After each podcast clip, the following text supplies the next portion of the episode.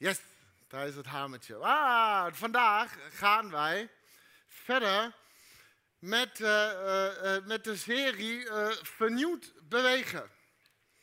Al een tijdje onderweg. He- hebben we iets aan, aan die serie? Niks aan, nee. nee.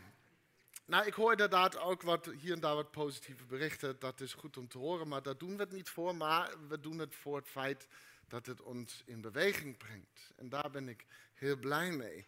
Het doet iets met ons. Het helpt ons blijkbaar om dingen in een ander, een, een nieuw licht te zien. En dat is ook de insteek. Want er zijn zo'n paar thema's als- waar we het nu al een tijdje over hebben, waar ik me van de week even samen met Lara toch een beetje in gesprek dachten van, is toch interessant. Wij, wij, wij ervaren dit altijd zo, maar bepaalde dingen leven toch echt nog heel anders in jullie. En eh, daarom denk ik van, is goed om daar toch even een andere definitie naast te leggen met een wat Wesleyaanse insteek. Eh, dus het helpt ons. En het helpt ons eh, en omdat, omdat we kijken naar de nieuwe wegen die Jezus ging. Hè? Aan alle kanten, hier even weer die, die, die inleiding van de serie. Aan alle kanten brak Jezus met gangbare manieren van denken, zien, horen, beleven, spreken. Hoe hij God voorstelde aan de mensheid was eh, een volstrekte vernieuwing ten opzichte van hoe mensen het altijd ervoeren. Grotendeels omdat ze daar met z'n allen iets heel raars van hadden gemaakt. En dus we gaan samen ontdekken hoe we als Jezus vernieuwd kunnen bewegen in deze wereld. Even een kleine recap. We begonnen met vaststellen dat we een gebroken verhaal hebben als kerk. Dat, dat we maar blijven vertellen in de hoop dat mensen toch nog in een relatie met Jezus stappen. De vraag was of er ook een, eh, een weg is om mensen uit te nodigen in een liefdevolle en levende relatie met Jezus. Zonder hen gelijk te dreigen met consequenties. Hè? De dood, dit zonde straft toch maar. Het ging erover dat Jezus vooral geïnteresseerd is in, in het veranderen van de inhoud, levensheiliging. Hè? In plaats van alleen de verpakking. Eh, sorry, ik ben een beetje verkouden. Ehm, vervolgens hebben we gesproken over wat zonde dan eigenlijk is. Eh, het ging erover hoe wij geschapen zijn in Gods evenbeeld met een goddelijk vermogen voor relatie. En terwijl we dit vermogen hebben gekregen, is zonde dan dat we ook een leven kunnen leven dat niet vanuit dit vermogen beweegt. En dus Jezus kwam om dit vermogen voor relatie, hoe wij zijn gemaakt, te herstellen, te genezen. Hè, door zijn wonden zijn wij genezen, schrijft Petrus. We hebben geleerd dat alles is relationeel. Ja, oh dank je, één, oh gelukkig. Eh, ik roep het al vijf weken. Alles is relationeel. Eh, God, de mens, de schepping, zonde, de hemel als een bestaan waar ik mijn relatie met God, met anderen, mezelf, de schepping op de best mogelijke manier vorm kan geven. En daarom is ook Gods wil relationeel, hebben we het over gehad afgelopen week. Wij bidden, u wil geschieden op aarde zoals in de hemel. Dus het is de hemel op aarde laten uitbreken. Gods wil is dus God liefhebben, anderen liefhebben, onszelf liefhebben en de schepping liefhebben. En in Johannes 5, vers 17 spreekt Jezus ook over de wil van zijn vader als de als zijn drijfveer in alles. En dan zegt hij het volgende. Ik kan niets doen uit mezelf. Ik oordeel naar wat ik hoor en mijn oordeel is rechtvaardig, omdat ik mij niet richt op wat ik zelf wil, maar op de wil van Hem die mij gezonden heeft. Jezus zegt dus dat het de wil van de Vader is die hem helpt. En ik vind het altijd zo leuk hoe we verbindingen maken van het ene thema van de afgelopen keer naar, naar vandaag. Helpt om wat te doen? Om te oordelen. Het is jullie favoriete thema, toch? Nee, christelijk Nederland, absoluut. Nee, oh, om te oordelen. Laten we daar dus dan maar ook over hebben vandaag, over Gods oordeel. Dun, dun, dun.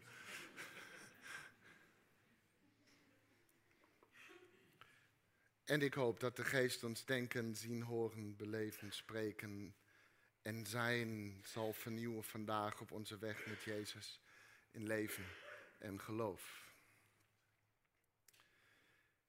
Ik weet niet of je dit wist. Maar christenen staan meestal bekend als oordelend. Wist je dat? En na intensief onderzoek werd ook duidelijk waarom. Christenen staan meestal bekend als oordelend omdat ze behoorlijk oordelend zijn.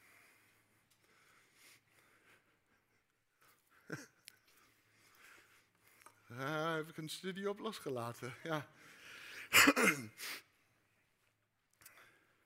en vervolgens gaan mensen, kerk, geloof, God en alles uit de weg. Ze schuiven het aan de kant en klaar. Wat wij niet aan de kant kunnen schuiven is het feit dus dat vele christenen waarschijnlijk oordelend rondlopen omdat ze een God menen te kennen en naleven die, die oordelend is. Scott Daniels zei een keer, je wordt uiteindelijk zoals de God, de God waarin je gelooft. Maar is dat de God die Jezus liet zien? Dus laten we een keer kijken naar een ontmoeting tussen dit gebroken verhaal, deze oude wereldorde en, en Jezus. In Johannes 8, vanaf vers 1 tot en met 11, daar lezen we dit bekende verhaal. Jezus ging naar de Olijfberg en vroeg in de morgen was hij weer in de tempel. Het hele volk kwam naar hem toe. Hij ging zitten en gaf hun onderricht. Toen brachten de schriftgeleerden en de fariseeën een vrouw bij hem die overspel, op overspel betrapt was. Ze zetten haar in het midden en zeiden tegen Jezus, meester, deze vrouw is op heterdaad betrapt toen ze overspel pleegde. Mozes draagt ons in de wet op zulke vrouwen te stenigen. Wat vindt u daarvan? Dit zeiden ze om hem op de proef te stellen, om te zien of ze hem konden aanklagen. Oordelen. Jezus bukte zich en schreef met zijn vinger op de grond. En toen ze bleven aandringen, richtte hij, zich, richtte hij zich op en zei: Wie van jullie zonder zonde is, laat hij als eerste een steen naar haar werpen. En hij bukte zich weer en schreef op de grond. En toen ze dat hoorden, gingen ze weg één voor één. De uitstand eerst en ze lieten hem alleen met de vrouw die in het midden stond. En Jezus richtte zich op en vroeg haar, waar zijn ze? Heeft niemand u veroordeeld? Niemand, Heer, zei ze. Nou, ik veroordeel u ook niet, zei Jezus. Ga naar huis en zondig vanaf nu niet meer. Dat was mijn preek over Gods oordeel. Amen.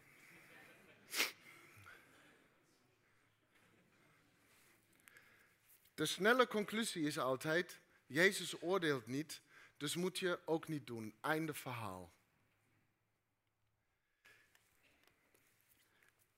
En ik weet het, we houden van deze conclusie. Maar het is toch wel een beetje kroegtheologie. Um, het is een beetje een welkome dooddoener in, uh, in, in allerlei confrontaties. Niet oordelen, klaar. God oordeelt ook niet. Het dilemma is wel dat de Bijbel vol staat met een God die oordeelt. Dus misschien hebben al die oordelende christenen gelijk. En dan is er ook nog het laatste oordeel. En sommigen zijn doodsbang voor dit moment, omdat ze gevoed zijn met dit dualistische geloof van zonde, straf en daad en consequentie en goede en slechte mensen. Niet wetende aan welke kant van de twee opties ze op dit moment verkeren, omdat ze niet zeker weten of ze iets verkeerd hebben gedaan of niet. En vandaar enorme angst voor het laatste oordeel, voor Gods oordeel. En misschien moeten we dus even kijken wat Gods oordeel dan is en wat wij ervan hebben gemaakt. De cultuur waarin wij leven heeft hier veel invloed op. Paus eh, Franciscus heeft een keer gezegd dat we Gods genade onrecht aandoen als we het hebben over zonde die gestraft wordt door Gods oordeel, voordat we het over hebben hoe deze zonden zijn vergeven door zijn genade, die oneindig is. Richard Rohr zegt hierover dat we ons als mensen vaak geen raad weten met oneindig.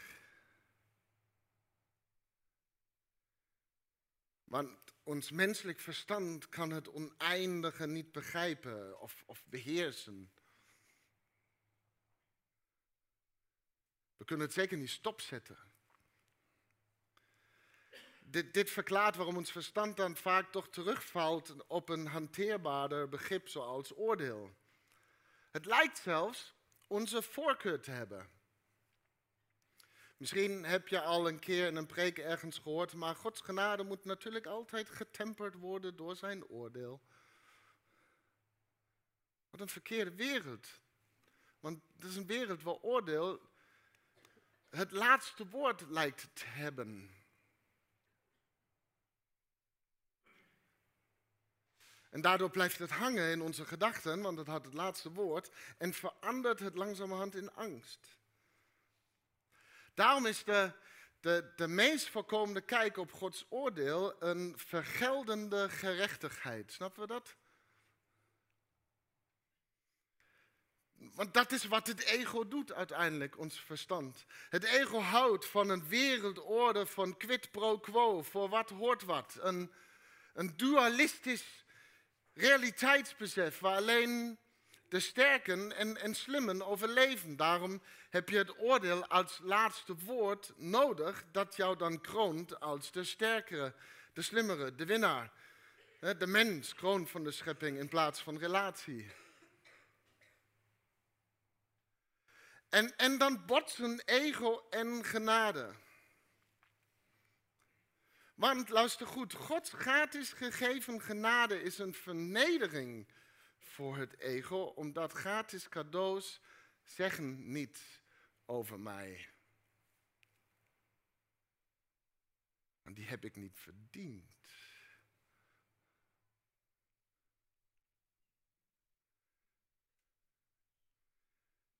Dus ons ego weet niet hoe het kostenloze dingen moet ontvangen, want het is helemaal in de iets voor iets modus. Een, een cultuur en, en ego van verdiensten kan geen onvoorwaardelijke liefde of vrije wat dan ook verwerken. En dat is een probleem dat het evangelie ten diepste probeert te overwinnen. En het is wat God betreft al lang overwonnen. Maar weet, dus alleen in een economie van genade kunnen we begrijpen dat God naar vrije partners verlangt. In Johannes 15, vers 15 zegt Jezus, ik noem jullie geen slaven meer, want een slaaf weet niet wat zijn meester doet. Vrienden noem ik jullie. Vrienden noemt hij ons, want alles is relationeel. Ja, maar toch hebben de meeste christenen ergens een voorkeur voor slaven, voor, voor knechten zijn. Het is ook altijd wat gemeenteleden bidden over hun voorgangers. Heer, zegen u dienaar en onze knecht.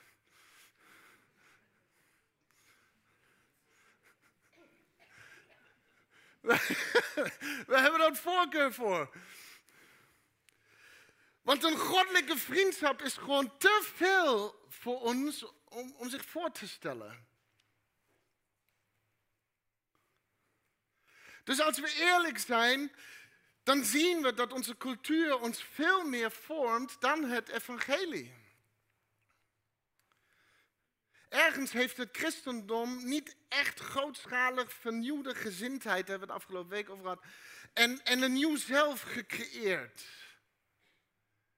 Mensen die zo beduidend anders geworden zijn dan de cultuur om hen heen. Dus dit oude dualistische verhaal van zonde, straf, daad, consequentie, goed, slecht, winnen, verliezen, zit diep ingebakken in ons cultureel erfgoed.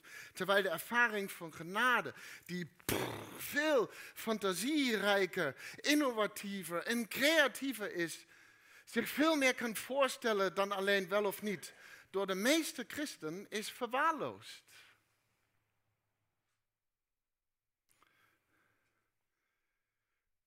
Dus tot nu toe heeft het christendom voor het grootste gedeelte deze dualistische cultuur vooral weerspiegeld in plaats van haar te veranderen. Beloning en straf, good versus bad guys, winnaars en verliezers, dat is het verhaal. Dat is de enige manier waarop ons dualistisch gevormde verstand de realiteit kan waarnemen. Tuurlijk vinden we films zoals Star Wars dan geweldig.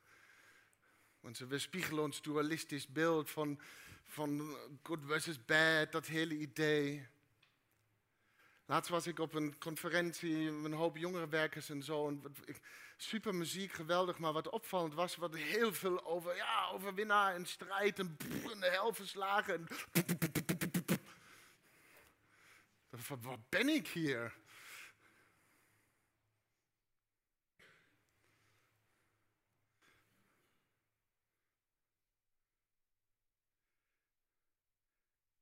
Dus dit dualistische iets. En is dan ook precies wat de schriftgeleerden en fariseeën dus van Jezus vragen. Meester, deze vrouw is op heterdaad betrapt toen ze overspel pleegde.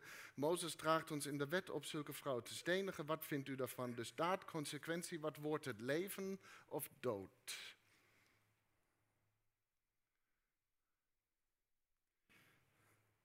Dus zolang we dit, in dit gebroken verhaal, deze oude wereldorde, dit, dit dualistische denken blijven hangen, zal ook het geloof aangetrokken zijn door een wraakzuchtige moraal waarin oordeel het laatste woord heeft.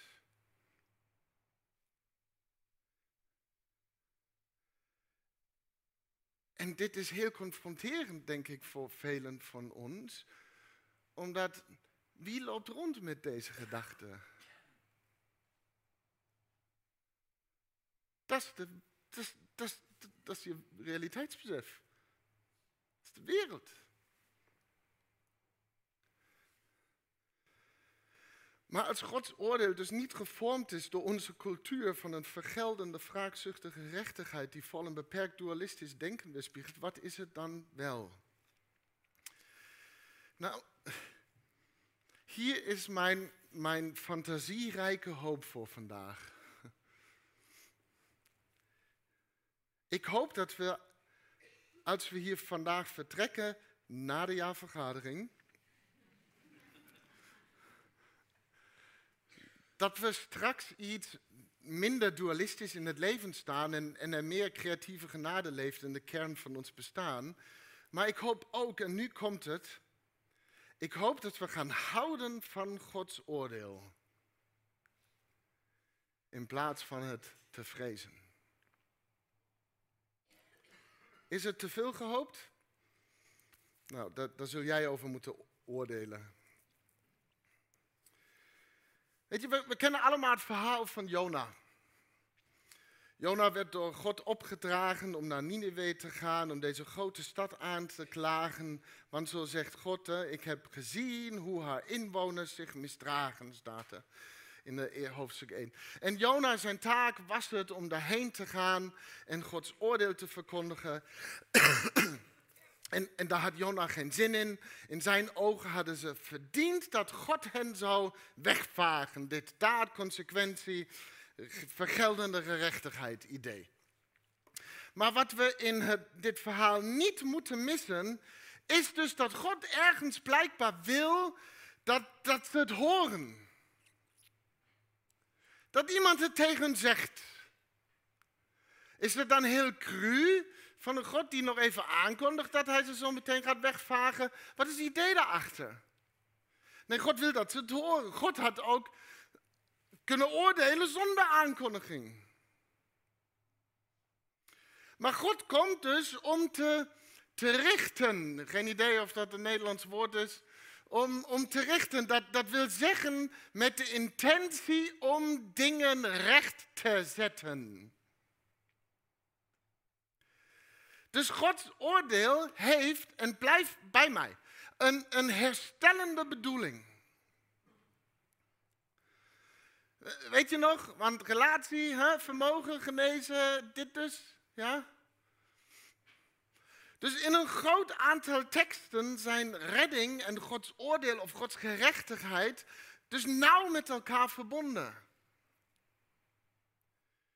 Jezaja staat er vol van, psalmen kunnen er ook wat van en zelfs Exodus kun je zo lezen. Dus Gods verlangen voor Ninive is herstel. Dus hoe raar het ook klinkt, Gods oordeel dat, dat willen we juist hebben. We, we willen dat iemand komt en zegt, nu is het genoeg. En zet je de Calvinisten oortjes even uit. Dus nu is het genoeg. In de, niet in de zin van nu is het genoeg. Uh, einde verhaal. En laatste woord.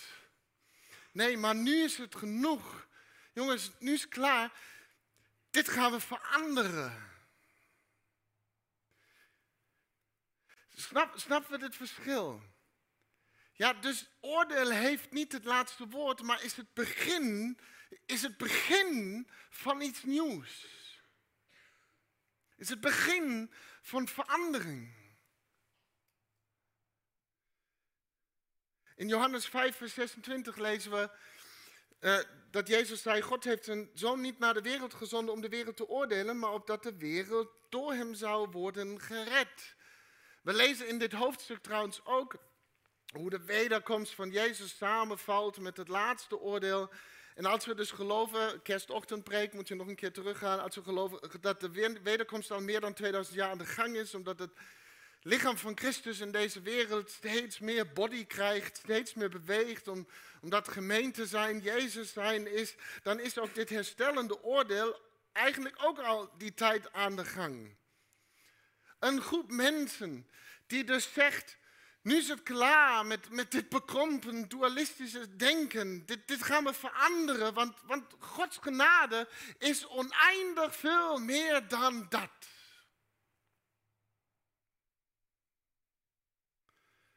En nu wordt erg, daar, daarom zijn, blijven mensen uit de kerk, want in 1 Petrus 4 vers 7 zegt Petrus het zelf uh, aan iets. Uh, besef goed dat de tijd van het oordeel is aangebroken. Dit loopt al. En dat oordeel begint bij Gods eigen mensen. Oh no.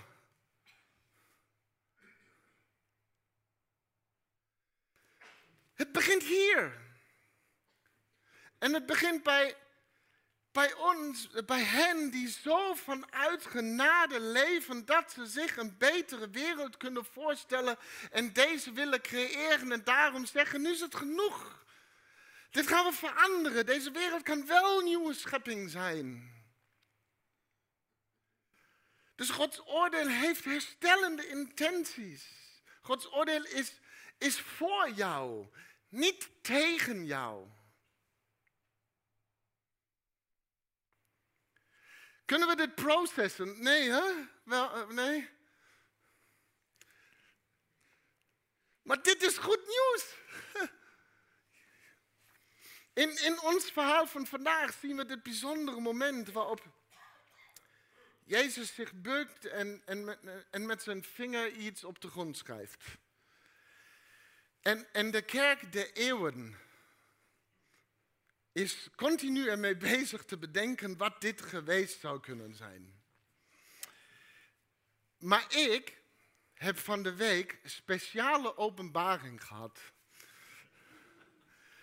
ja, ik weet heel gnostisch iets wat jullie niet weten. Dus hier is wat Jezus op de, op de grond schreef. Hier komt het. Want ik heb dit zo voor me gezien. Jezus schreef, alles is relationeel. Dat, dat, dat, is volgens mij wat Jezus op de grond schreef. Weet ik veel. Nee, serieus, weet ik veel. Um, nee, geen idee wat het was wat hij daar schreef. Maar uiteindelijk moeten we Gods oordeel ook bekijken als relationeel. Want dat is hoe God doet en wie Hij is. Gods wil is liefhebben van God, ander, onszelf en schepping. Het is dat liefde leidend is in al onze relaties. Dus Gods oordeel is dan ook gericht op alles wat Gods liefde belemmert. Wordt het zo langzaam goed nieuws voor ons?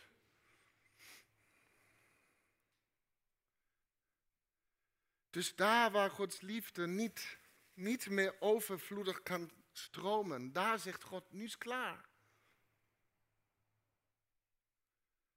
Dit moeten we veranderen. Die, die belemmering heeft verandering nodig, heeft genade nodig, heeft herstel nodig. Gods oordeel is niet het laatste woord, maar is het begin van herstel. Gods oordeel zal dus nooit mensen vernietigen, maar zijn oordeel vernietigt dat wat mensen vernietigt, waar je zo graag relatie mee wil. Zoals een bekrompen dualistisch denken met vergeldende rechtigheid als verhaal.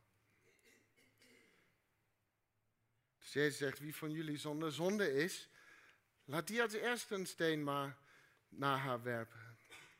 En hij bukte zich weer en schreef op de grond, want hij had per ongeluk relationeel met één E geschreven.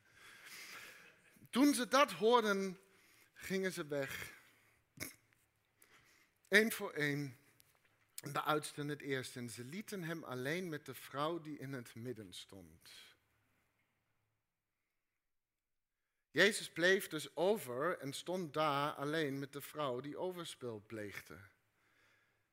Dus Jezus liet de dualistische daadconsequentie veroordeling verdwijnen, maar daarmee was het niet voorbij. Hij bleef.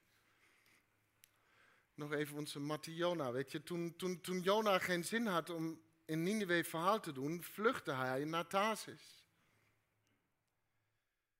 En er staat, en Jona maakte zich gereed, maar vluchtte naar Tarsis. Weg van de Heer, staat daar. Hij vluchtte weg van de Heer. Dus Jona vluchtte voor de aanwezigheid van God. En hopelijk snappen we het, want Gods aanwezigheid was juist in Nineveh. Daar was God. Daar waar ongerechtigheid heerste. Daar waar het misging. Daar was God. Niet in Tarsus waar Jona heen probeerde te maar in Nineveh. Gods oordeel is dus herstellend en het komt met Gods aanwezigheid. En zegt als het ware, ik ben hier.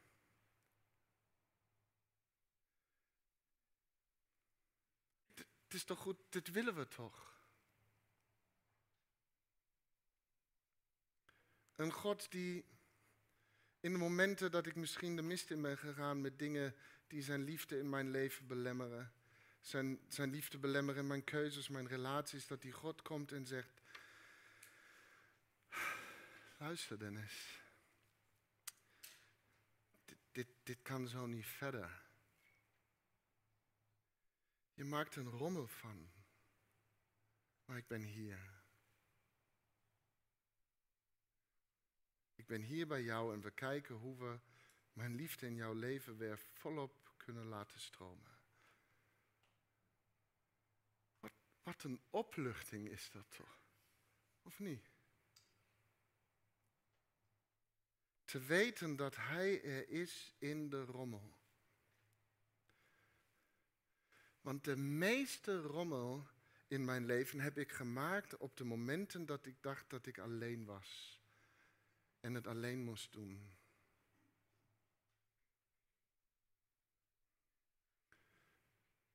Gods oordeel is niet het laatste woord, maar zijn aanwezigheid. Nu is het genoeg. Ik ben hier in jouw rommel. En Jezus was dus daar met deze vrouw die ze wilde veroordelen. In haar rommel van het leven, het overspel, de gebrokenheid in haar relaties. En Jezus was aanwezig. Dus hoe zou ons leven eruit kunnen zien als we het oordeel van God op een vernieuwde manier zouden benaderen en ons zouden focussen op Gods verlangen om zijn kinderen tot zegen te zijn door belemmeringen van liefde weg te nemen. Om het weg te nemen. Dus Jezus richtte zich op en vroeg haar, waar zijn ze? Ik heb het weggenomen.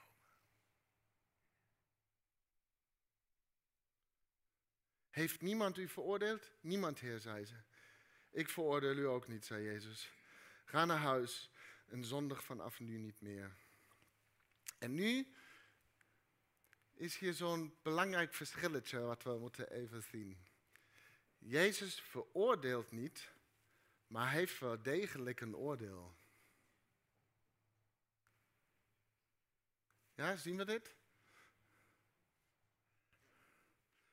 Want als je een God wilt die voor je zorgt, dan krijg je een God met een mening. Een God die zegt, nu is het genoeg. Maar ik ben hier en, en Jezus zijn oordeel gaat over zonde. Hè? Weer daar, die zich uiten in een relationele sfeer. De tweede preek in deze serie. Maar wat nog belangrijker is, is deze hele interactie in zichzelf. Vele christenen denken dat dat oordeel, ik, uh, uh, dat oordeel God straffend handelen is. Met die hamer op de vingertjes getikt. Ging, werd het licht even feller of mijn ogen weer beter?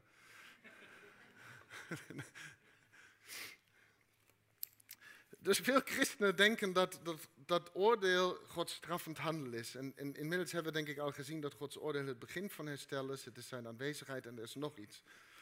Gods oordeel is zo veelzijdig. Um, let op. In, in Johannes 15, de versen 1 tot en met 3, lezen we de volgende woorden van Jezus. Ik ben de ware wijnstok en mijn vader is de wijnbouwer. En iedere rank aan mij die geen vrucht raakt, snijdt hij weg. En iedere rank die wel vrucht raakt, snoeit hij bij, opdat hij meer vruchten voortbrengt. Jullie zijn al rein door alles wat ik tegen jullie gezegd heb. Nu zal Antonie heel trots op me zijn. Want het Griekse woord dat hier met rein werd vertaald, kataros, is verwant met uh, hetzelfde woord dat uh, met snoeien werd vertaald. Katairo. Katairo, sorry. Dus Jezus zegt, jullie discipelen, jullie zijn al rein of jullie zijn al gesnoeid.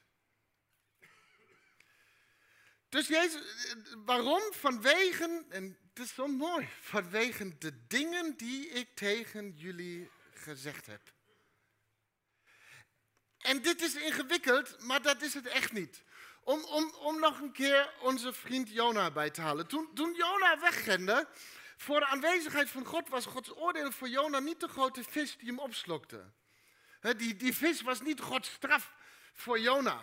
Die vis was vooral om Jona op een plek te brengen waar hij weer bereid zou zijn om te luisteren naar wat God te zeggen heeft. Dus Gods oordeel is, is, is, het woord. Gods oordeel is een God die zegt, laten we praten. Laten we praten. Gods oordeel is een God die met ons spreekt. Dus nogmaals, Gods oordeel is nooit het laatste woord, maar het begin van een goed gesprek. Dus Jezus gaat het gesprek aan met deze vrouw die overspel pleegde. En op een ander moment, toen de discipelen met elkaar aan het discussiëren waren wie de grootste van hen zou zijn in het koninkrijk van God, wees Jezus vervolgens naar een kind en zei tegen hen, iedereen die woord als dit kind, dat, dat is grootheid in het koninkrijk. Dus wat deed Jezus? Hij, hij strafte de discipelen niet omdat het allemaal mafketels waren. Nee, hij sprak met hen. Gods oordeel is een God die met, met hen spreekt. En soms komt het in de vorm van een vis als je echt niet wil luisteren. En, en het einde van het hele Jona-verhaal, dat, dat Nineveh besefte dat dingen anders moesten. Het hele einde van dat hele boek, dat superlange boek, is een goed gesprek tussen God en Jona. En het gaat met name over Jona, zijn dualistisch realiteitsbesef. In nog zo'n verhaal. In Hosea lezen we hoe het volk Israël zich heeft afgekeerd van God, die relatie niet nodig vond. En God sprak dus door Hosea tegen het volk Israël.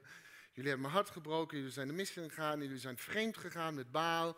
Eh, allemaal relatiedingen. En in het midden van dit alles zegt God vervolgens dit. Ik zal haar, dus Israël, straffen voor de feesten die ze aan de Baals wijden, en waarop ze hun offers bracht. Uitgedoost met, uh, met ringen en halssieraden liepen ze achter haar minnaars aan, dus gebrokenheid in de relatie. Maar mij vergat ze, spreekt de Heer. En nu komt Gods straf, nu komt Gods oordeel. Daarom zal ik haar meelokken naar de woestijn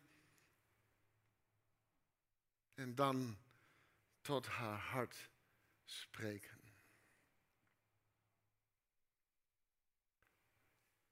Gods oordeel is nooit het laatste woord, maar het begin van een goed gesprek. Soms in de woestijn, soms in een vis. Maar het is van hart tot hart.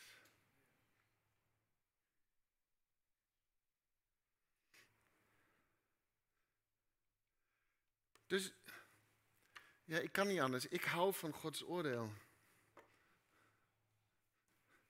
Want ik hou van een God die zegt, nu is het klaar, dit gaan we herstellen. Die zich met mijn gebrokenheid bemoeit. Maar het niet aan mij overlaat om dit zelf alleen te moeten fixen. Daar maak ik altijd rommel. Ik hou van een God die zegt, ik, ik ben hier bij jou in die rommel.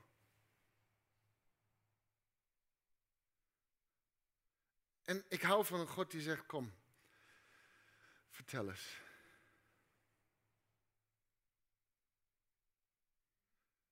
Die met mijn hart het gesprek aangaat. Laat maar weten, wat speelt er nou echt? Wat is aan de hand? Kan ik je met iets helpen? Waar, waarom zijn we hier beland?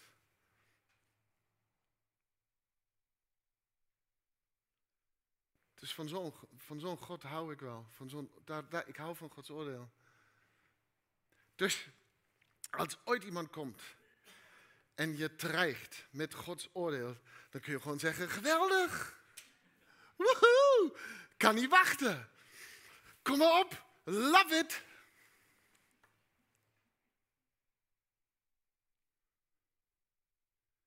Dus Gods oordeel verschilt nogal van het onze. Waar ons oordelen vaak een strijd is met onze liefde, is Gods oordeel een uitdrukking van zijn liefde. Gods oordeel is nooit het laatste woord, maar het begin van meer van zijn goedheid in jouw leven. En ik hoop dat zijn genade je helpt om je dit voor te kunnen stellen. Amen.